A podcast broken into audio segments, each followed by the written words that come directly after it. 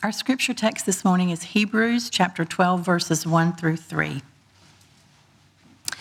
Therefore, since we are surrounded by so great a cloud of witnesses, let us also lay aside every weight and sin which clings so closely, and let us run with endurance the race that is set before us, looking to Jesus, the founder and perfecter of our faith, who for the joy that was set before him endured the cross, despising the shame, and is seated at the right hand of the throne of God.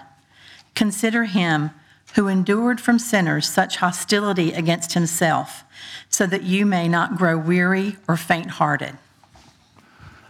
It's, uh, it's good to be back. Carol asked me, she goes, You think you still remember how to preach?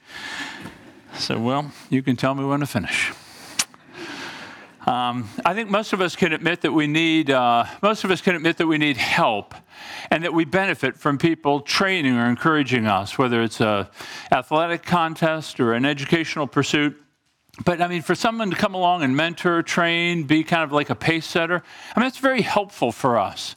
Um, I know that as we follow Christ in this age, it's a struggle. And to know that there are people that I can look at, look to, has been of great encouragement to me to remain faithful. And many of you have done that. The way you've lived your lives, or the way you've suffered well, the way you've handled adversity or even success has been encouragement to me. But you know, for many, um, also not just those of you in front of me, but some of my greatest mentors are 100 years plus dead. And so we can learn from both those living and those who have since passed. And so since 2004, we've done one biographical sermon every year, just to bring before you a saint that has impacted the church or the world, hoping that you might identify with points in their life uh, that you might be able to be challenged by or at least be encouraged in. Uh, I think we do this for a number of reasons. Number one, I think it is scriptural, as the passage was right about this cloud of witnesses. And in chapter 12 of Hebrews, he's really reflecting on chapter 11, all the saints that are listed there uh, who were faithful in times of adversity and difficulty. And they're like witnesses. They're not witnesses watching us from heaven, which is kind of a little little eerie, but they're more testifying to us. That's the word. They're testifying to us that God can persevere in even in the most difficult times. And so, and so, you know, this saint here, Elisabeth Elliot, is going to be able to testify to us about a life well lived, not perfect, but well lived. I think it's also pastoral, pastorally wise to consider these things uh, because we get to see God's grace in flawed saints. And we think, wow, God did that in her. He might do the same in me. I think it's also humbling you know, we tend to always think the last generation always thinks they have the corner on the knowledge, the corner of knowledge on truth and wisdom. And we see the wisdom in those who have gone before. And, and then last, I think it should be, and I trust it will be, end up worshipful. One author said this God ordains that we gaze on his glory dimly mirrored in the ministry of his flawed saints. He intends for us to consider their lives in pure through the imperfections of their faith and behold the beauty of their God. So she will be a window for us, if you will, a window through which we can see the glory of God. Elisabeth Elliot is the one that we'll be speaking of this year. Many of you know her. Uh, those of you who don't, you might know that she was the wife of Jim Elliot, one of the five missionaries uh, killed in Ecuador in 1956 as they tried to reach an unreached people group, the Waodani, and, uh, and they lost their lives in bringing the gospel. We're going to see in her life, I think, an incredible commitment and excitement for God, and yet with flaws, just like us. So, it's a little quick side note. Uh, Carol got to meet her we were in seminary at Gordon Conwell uh, back in the early 90s, and uh, Carol took the two girls over to play in the playground. And this film crew came up, and Elisabeth Elliot came up, and they were kind of uh, videoing a teaching that she was given. And they uh, asked if our kids could be videoed. So there is a video. It's called, um, this is my own bio. Uh, there is a video called uh, Forget Me Not on grandparenting uh, you can turn to the eight minute mark and you'll see a little blonde and a little brunette who are playing on the playground. Um, but let's get back to Elisabeth. So, Elisabeth Elliot or Elisabeth Howard, uh, and by the way, you don't need to, those of you take notes, don't worry about this. Just email me. I'll send you the transcript so that way you can just sit back and listen and, and hopefully enjoy it. Born in December of 26 in, in uh, Belgium, she, uh, within months, moved with her family back to Philadelphia or Germantown. Her father was doing a work with the Sunday School Times. It was a, a periodical that went out to hundreds of churches. Uh, her home was stable, ordered, godly. Her parents made scripture and hymn singing a regular part. They would have daily devotions. Even if leaving on vacation, they would still have a devotion that morning. They hosted missionaries on furlough, very big mission center. They were missionaries, and they would come in and tell the exploits of God on the field. This is what set the seed of missions in Betty Elliot's heart. In fact, one such example is Betty Stam. Betty Stam was a missionary that she and her husband John would ultimately be murdered by the Chinese communists in 1934. Huge impact on her life. In fact, Betty Stam's prayer that she would pray over and over uh, Elisabeth Elliot would put it in her Bible and read it over and over. Listen to what she prayed.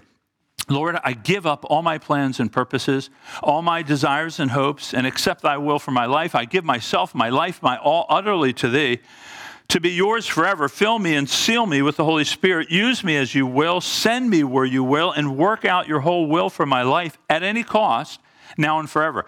That would be a prayer that would be materialized in her life. She was born strong intellect, strong uh, intellect, determined, very blunt, very blunt, qualities that would both serve her but also cause her some challenge. Her first words were at nine months. She had a vocabulary at 16 months. My mother said I couldn't speak till I was three, so let that kind of calibrate you. She was a natural student, dedicated, hardworking, graduate uh, valedictorian of her class. While at a boarding school for women, though, she was introduced to Amy Carmichael. Amy Carmichael was an um, English missionary that went to India, known for her absolute commitment to God. She would be, as Elisabeth said, she was my first spiritual mother.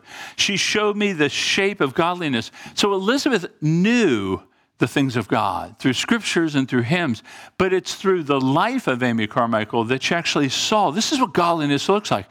She served on that field for 55 years without a furlough. She died there at the age of 83. Her words kind of set the fire for missions when um, Amy Carmichael said, All that grieves is but for a moment, all that pleases is but for a moment. Only the eternal is important. So that would kind of begin to form in uh, Betty Elliot's heart. She'd go to Wheaton in 1944 with the desire for missions. She studied classical Greek as it would be best to help translate the scriptures for remote peoples. While at Wheaton, she would meet her husband, Jim Elliot, who had a missionary heart as well. He was also studying in the languages so as to serve in missions. Uh, Jim Elliot was a year younger and roomed with her younger brother. Uh, he would end up being the love of her life after a long, and what you'll hear about is a torturous relationship, really. Um, she wrote this, though, in her journal of spring of 47. Um, she said, Jim uh, had a good talk with Jim Elliot. This is the first mention of him in her journal. He's a wonderful guy. We both refuse to accept the conventional Christian life and worldview. May the Lord grant wisdom. And by the way, this sermon is, I don't know that there's anything original. It comes out of these two books right here that we looked at as a staff and myself, and they're both great biographies. Vaughn is the name of one, and Austen is the name of the other, both um, women writers.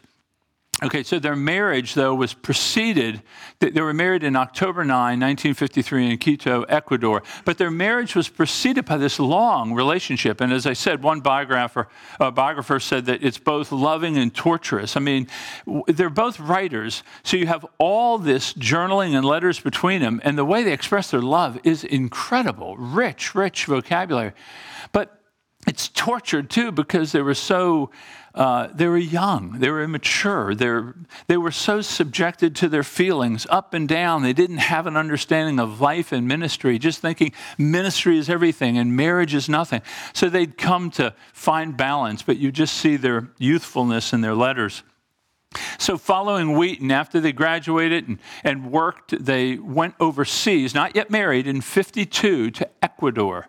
And uh, she would work among the Colorado Indians, a people group in Ecuador, and he went to the Amazon rainforest. Now, she would go there to translate the Bible into the language of the Colorado Indians. Now, remember, she's coming over with a fairly simplistic faith. The idea is if you do this, God will do this. It's really an understanding that many of us have. Listen to her words. She says, uh, God blesses those who obey him and works things out in beautiful, demonstrable ways for those who have given themselves to do his work. I, as far as I knew, was here in obedience, and my purpose was to do God's work. There was every reason to expect that God would grant success. I want you to hear that because it was in their time and it's in our time. There's often the view that we have like a quid pro quo relationship. Well, I did this, so God, you got to do this. And, and, we, we kind of make equational our relationship with God. Well, God's going to begin to test and begin to bend and deepen her understanding of suffering and sovereignty and missions. In fact, she speaks about when she got to the Colorado Indians, her conditions of life. Let me just give you a quick read. She says, I was in a smoke filled house. Everything was dark, and there were unidentified bodies stretched out on the floor in the kitchen and living room. The place smelled. It was a mixture of burned grease, onions, smoke, mildew, unwashed people, human waste. The depression the house brought made me feel guilty, for I thought at the time that the ugliness and squalor and lack of privacy were sacrifices appropriate for a servant of the Lord. If I did not like the atmosphere, it must mean I was not yet prepared to lay down my life as I had promised. So you see that kind of that challenging that she's experiencing on a physical level. But God had something more for her. In fact, she would call it a kind of death of sorts. So she's among these Colorado Indians. She's translating the Bible. She finds a man, Don Macario, who, know, who knew both the Spanish language and the uh, the Colorado Indian tongue. It was a find, she said, the one man in the world helping her in translation, a key person to help with the translator so that you could put the Bible into their tongue. She works with him. It's amazingly effective. He gets murdered, shot in the head. He's dead. The one man that could help her do it is gone. And then all of her notes, all of her journals, all of her cards, they were in one suitcase that was stolen. She received that letter. So all of her work just vanished. It was all gone. She says, This was my first school year. She says, My first experience of having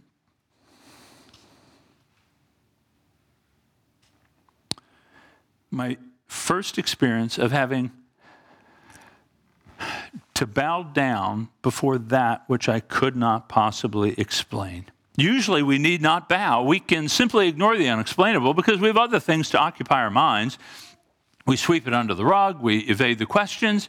Faith, most severe tests come not when we see nothing, but when we see a stunning array of evidence that seems to prove our faith vain. If God were God, if He were omnipotent, if He cared, would this have happened?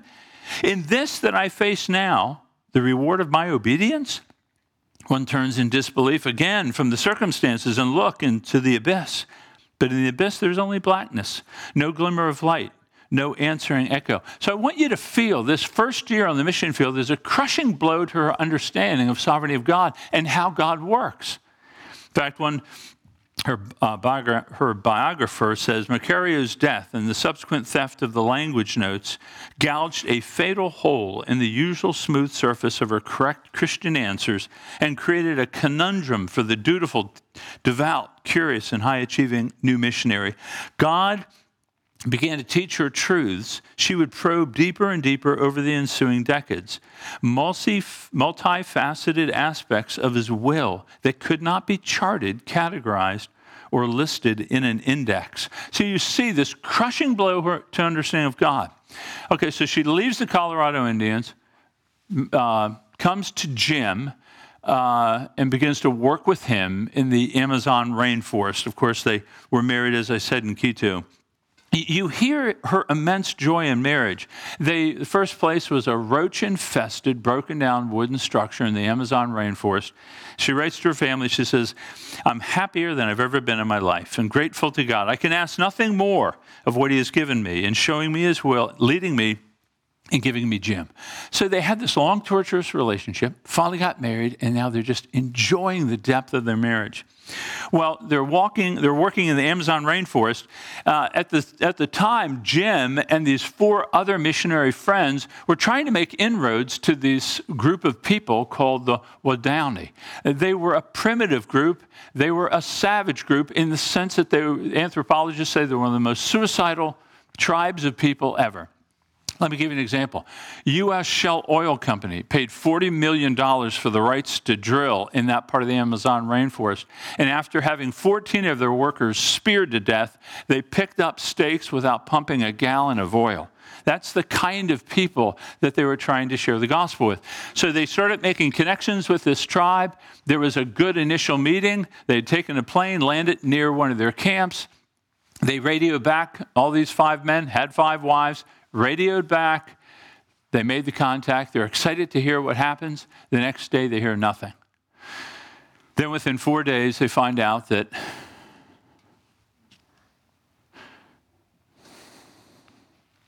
that each man was speared to death. In her grief, she journaled the incredible presence of God while fighting despair over the loss of Jim, she'd have recurring nightmares that she'd keep seeing him come out of the forest. But then she'd wake up and find it not true. You see her fight for faith when she journals a poem from Frederick Myers Yea, through life, through death, through sorrow, through sinning, he shall suffice me, for he hath suffered. Christ is the end, for Christ was the beginning. It's incredible to see her struggle. It wasn't this up kind of to infinity and beyond faith. It was a true wrestling of soul, darkness, sadness. You heard how excited she was to be married, and within two short years, she loses the husband that she waited three times that for. Well, after his death, she remained, worked among the Quechua people, um, and they had a 10 month old daughter, Valerie she continued teaching the Indians, supporting the church. There, she would write her first book, Gates of Splendor. It was a book that I read when Carol and I were overseas in missions, an incredible book about these five men and the mission that they had. It would record number nine on the top 50 books that have shaped evangelicals. She also wrote Shadow of the Almighty, Life and Testament of Jim Elliot, another wonderful, wonderful book. But here's the, here's the thing in that first year, she began to have a heartbeat for the Wadani people. She says this The Wadani are a constant weight to me. Who is to go and when? Even within a few weeks of his death, she says, I long now to go to the Wadani. The two things, the only things to which I can look forward to are the coming of Christ and my going to the Wadani. Before I feared to place all before him, now the most precious has been stripped from me accept me in thy name. And if it be possible, send me soon to the Wadani. You see an incredible faith there. Now, remarkably, in that year, or the short, in the following year, she meets two Wadani women who had come out of the tribe.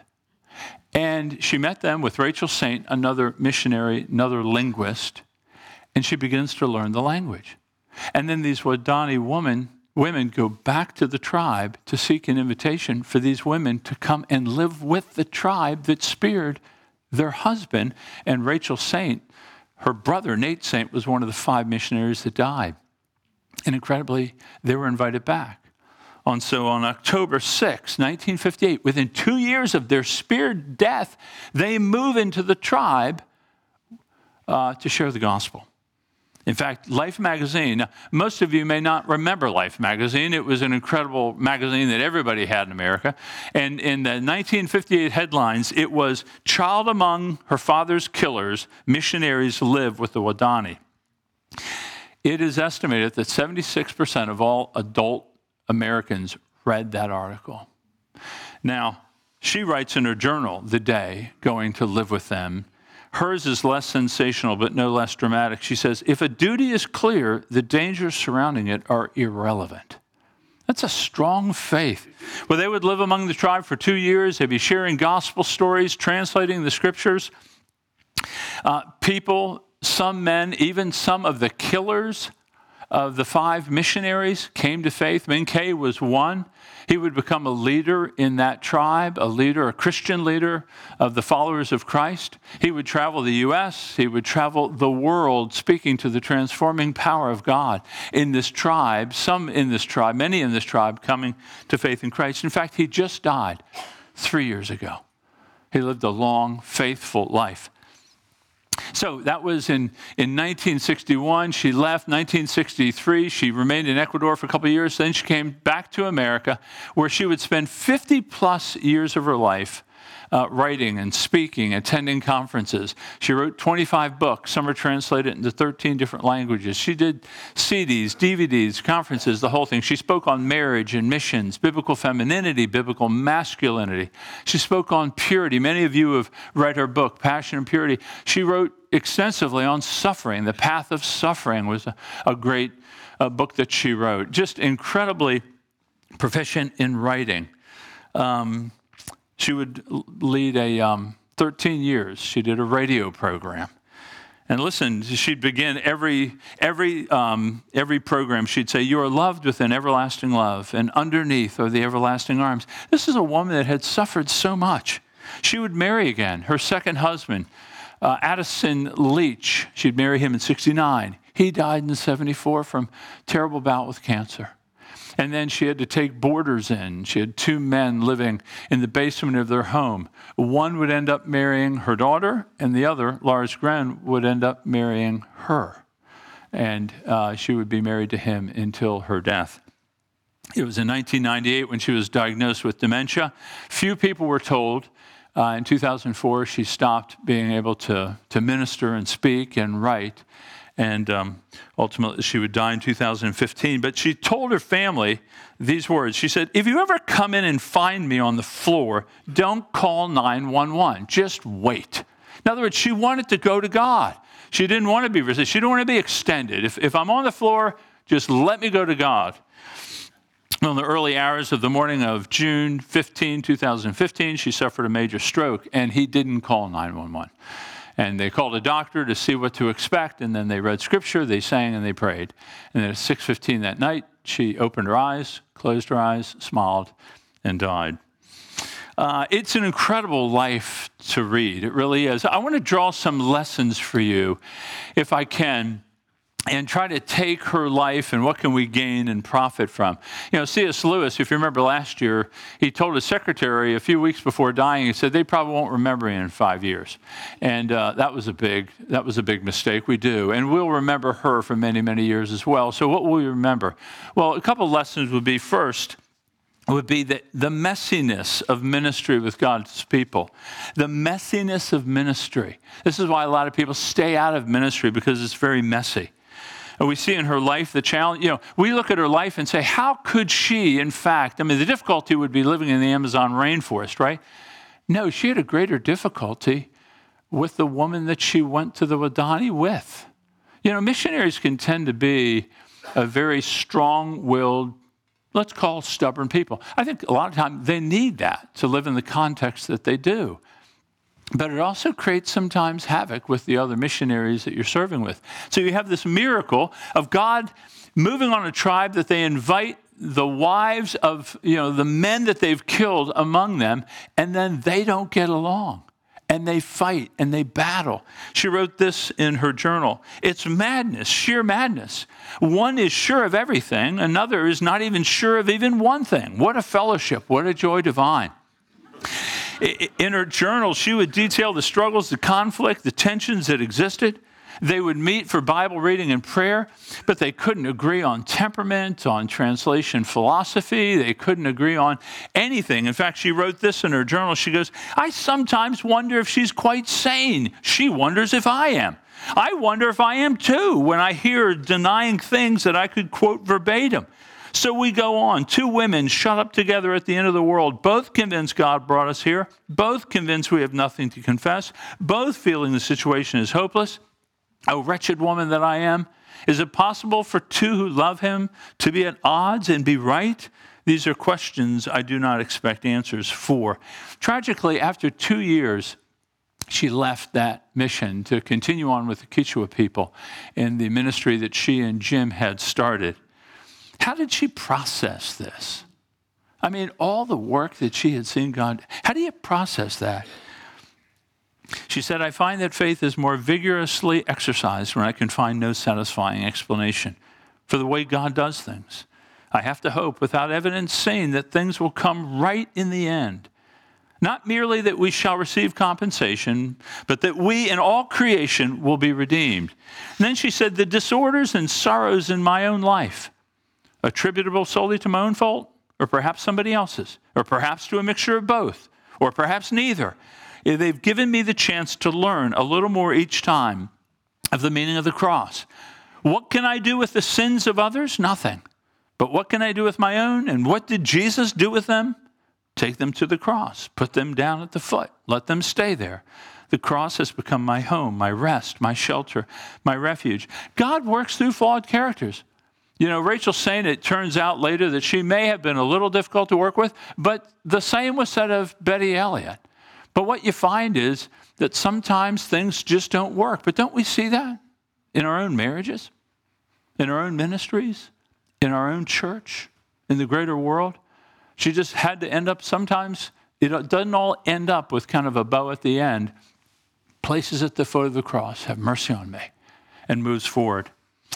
So that's the first thing. Second thing, the place of mystery and understanding God, particularly in suffering. Now, she learned to trust God in the unexplainable, in the hard to tease out situations in life. What you see as you read the book is she moves from this triumphal Christianity that everything has to work out, everything has to be beautiful, and she begins to accept a little more that no, God may be doing something that we just won't fully understand.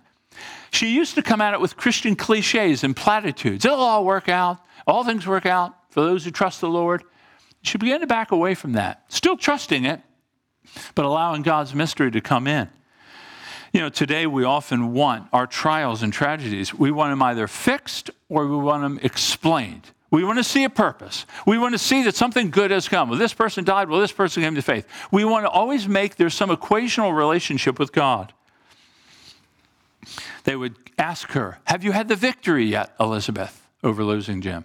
Or they would say to her, They would say, Have you gotten over Jim's death since all things work together for good? And here's what she noted, which was incredible. She goes, People were more comfortable with accepting these missionaries dying than their widows grieving. They didn't want to accept the fact that they were grieving. Shouldn't you have greater hope?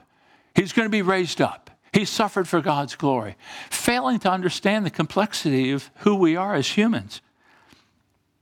She noted that the futility, mind numbing sense of despair doesn't come from the thing itself, but from the demand to know why. Listen to what she writes. This is a little bit of an extended quote, but it's helpful. There is always the urge to oversimplify, to weigh in at once with interpretations that cannot possibly cover all the data or stand up to close inspection. We know, for example, that time and time again in the history of the Christian church, that the blood of martyrs has been the seed of the church. So we're tempted to assume a simple equation here five men died. This will mean X number of Wadani Christians. Perhaps, perhaps not. Cause and effect are in God's hands. Is it not the part of faith simply to let it rest there? God is God. I dethrone him in my heart if I demand he satisfy my idea of justice. For us widows, a question as to why the man who had trusted God to be both shield and defender should be allowed to be speared to death was not one that could be easily answered in 1956 nor now. But I believe with all my heart that God's story has a happy ending, but not yet. Not necessarily yet. It takes faith to hold on to that in the face of a great burden of experience which seems to prove otherwise. What God means by happiness and goodness is a far higher thing than we can conceive. In fact, in a series of talks on suffering is not for nothing, she writes Nothing explains away or solves the tremendous mystery of suffering. God is God, He is a three personal God. He loves us. We're not adrift in chaos. To me, this is the most terrifying, fortifying thing, the most stabilizing. the most peace giving thing that I know anything about in the universe. Every time things have seemingly fallen apart in my life, I've gone back to the things that do not change. So there's mystery. We, we want to allow mystery, not have all the answers, and find God still to be God, a personal God who loves us.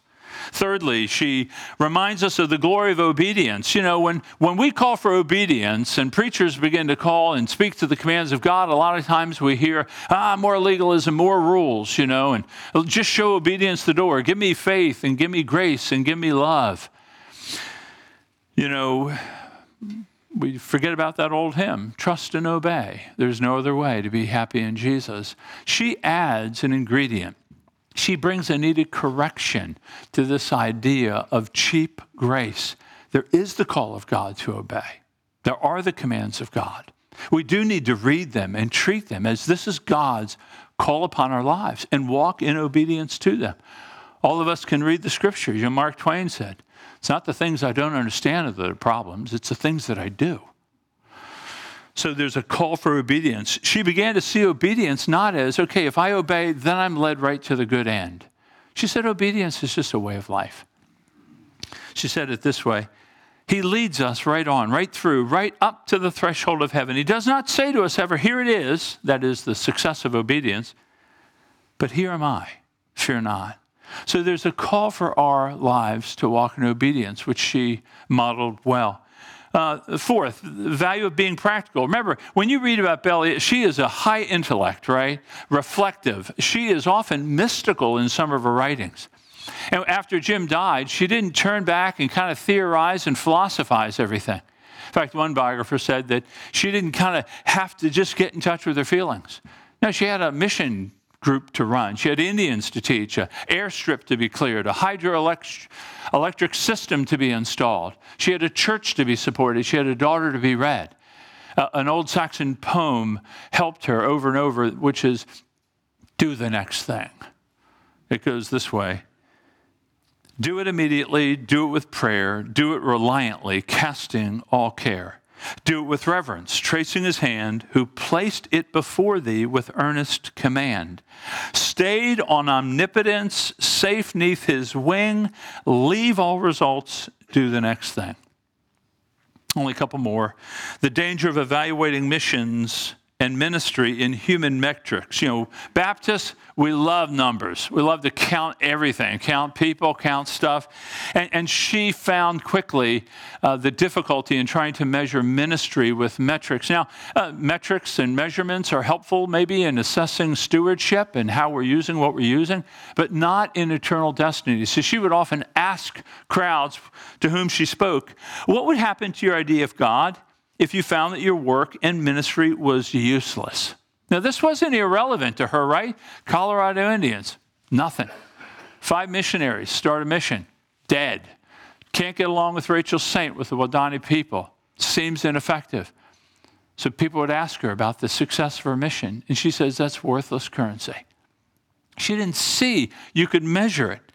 She said it this way the reality is not in what we're accomplishing, but rather to what we're becoming. Now, I don't want to create a false dichotomy there. You know, we, we do want to investigate how we're doing things, but do we ever look at what's becoming in us? How are we changing through this? Not just what are we producing for God. And then, of course, there's the role of suffering as essential to faith. So she didn't deny suffering. She didn't try to write off the reality of pain. Her theology wouldn't, wouldn't allow it. Of course, uh, her biographer said, you know, many of us in North America are culturally programmed to avoid pain at all costs. We're led to think our lives will be like a trip on the lazy river, occasional rapids, some perhaps infrequent trials, but for the most part, life should be smooth for us. And yet we see her life was marked just potted with suffering. Not just the loss of Jim, having to raise a child on her own, the nightmares that she faced, the difficulties in relationships, the confusion, the turmoil. She wrestled with an aching loneliness in her heart. She said, Well, may this hunger prove what is in my heart and produce fruits of righteousness, but I see little of it now. So you hear her being okay and transparent and honest with the struggles that she had. she would marry, and as I said, and bury a second husband. And then the third marriage, uh, the one book by Lucy Austen seemed to take a little more of the varnish off her life and shared how even in that third marriage, it was a marriage marked by loneliness. She wrote on marriage, she was faithful in it, and yet it was difficult. Years later, she would speak about loss as essential to leading us to God. She said this Jesus carried our sorrows, He suffered. Not that we might not suffer, but that our suffering would be like his. I quote To hell then with self pity. Every stage of the pilgrimage is a chance to know him, to be brought to him. Loneliness is a stage, and thank God, only a stage. When we are terribly aware of our helplessness, we may accept this, thankful it brings us to the very present help himself. So it's a pilgrimage we're on even after 20 years of her second husband dying. She said, The Lord, in His mercy, helped me to see a little more clearly in my second widowhood what I only dimly saw in my first that suffering is a gift, a call, a vocation, not merely a condition to be endured. And you say, Yeah, but how does the suffering of God reconcile with the love of God? Well, she spoke to that. She said, Our vision is so limited, we can hardly imagine a love that does not show itself in protection from suffering. The love of God is of a different nature altogether. It does not hate tragedy, it never denies reality. It stands in the very teeth of suffering. The love of God did not protect his only son. This was the proof of his love that he gave that son and then let him go to Calvary's cross, though legions of angels could have rescued him. So, this is strong tonic. We need this in our day. We need to understand how to suffer well. So I pray that in this you can see how God can be glorified through the life of an imperfect saint. She had incredible gifts, talents, a zeal for God, and yet she was flawed. Roller coaster of emotions, expressing uh, challenges of expressing healthy. I didn't quote her own struggle with understanding her own soul. She was aloof, often distant, could be cold, stoic and yet she was buoyed beyond this truth. This was kind of the theme of her life. And I, I, it's helped me. If I pulled one nugget out of the books, she says, God can be trusted not because of what he's doing or our ability to understand it, but because of who he is. It simplifies it for us. Just know God. Know God, love God.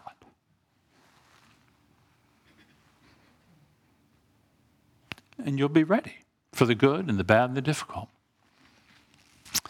Let me just pray for us now as we kind of turn our minds to communion. Father God, would you give us the grace to understand in greater measure your goodness and your greatness in our lives? And I mean, not just in the times of, of sweet and good, but even in the times of suffering and hard. May we see that you're so good and you're so powerful that you work in the light and you work in the dark, all bringing the fullness of your image to bear in our lives, changing us from glory to glory, so that we can see this present suffering is nothing to be compared with the glory that will be revealed. May we be a people with one eye on this life, serving, loving, sacrificing, and one eye on that glory to come that we may be found faithful. And I pray this in the name of Jesus. Amen.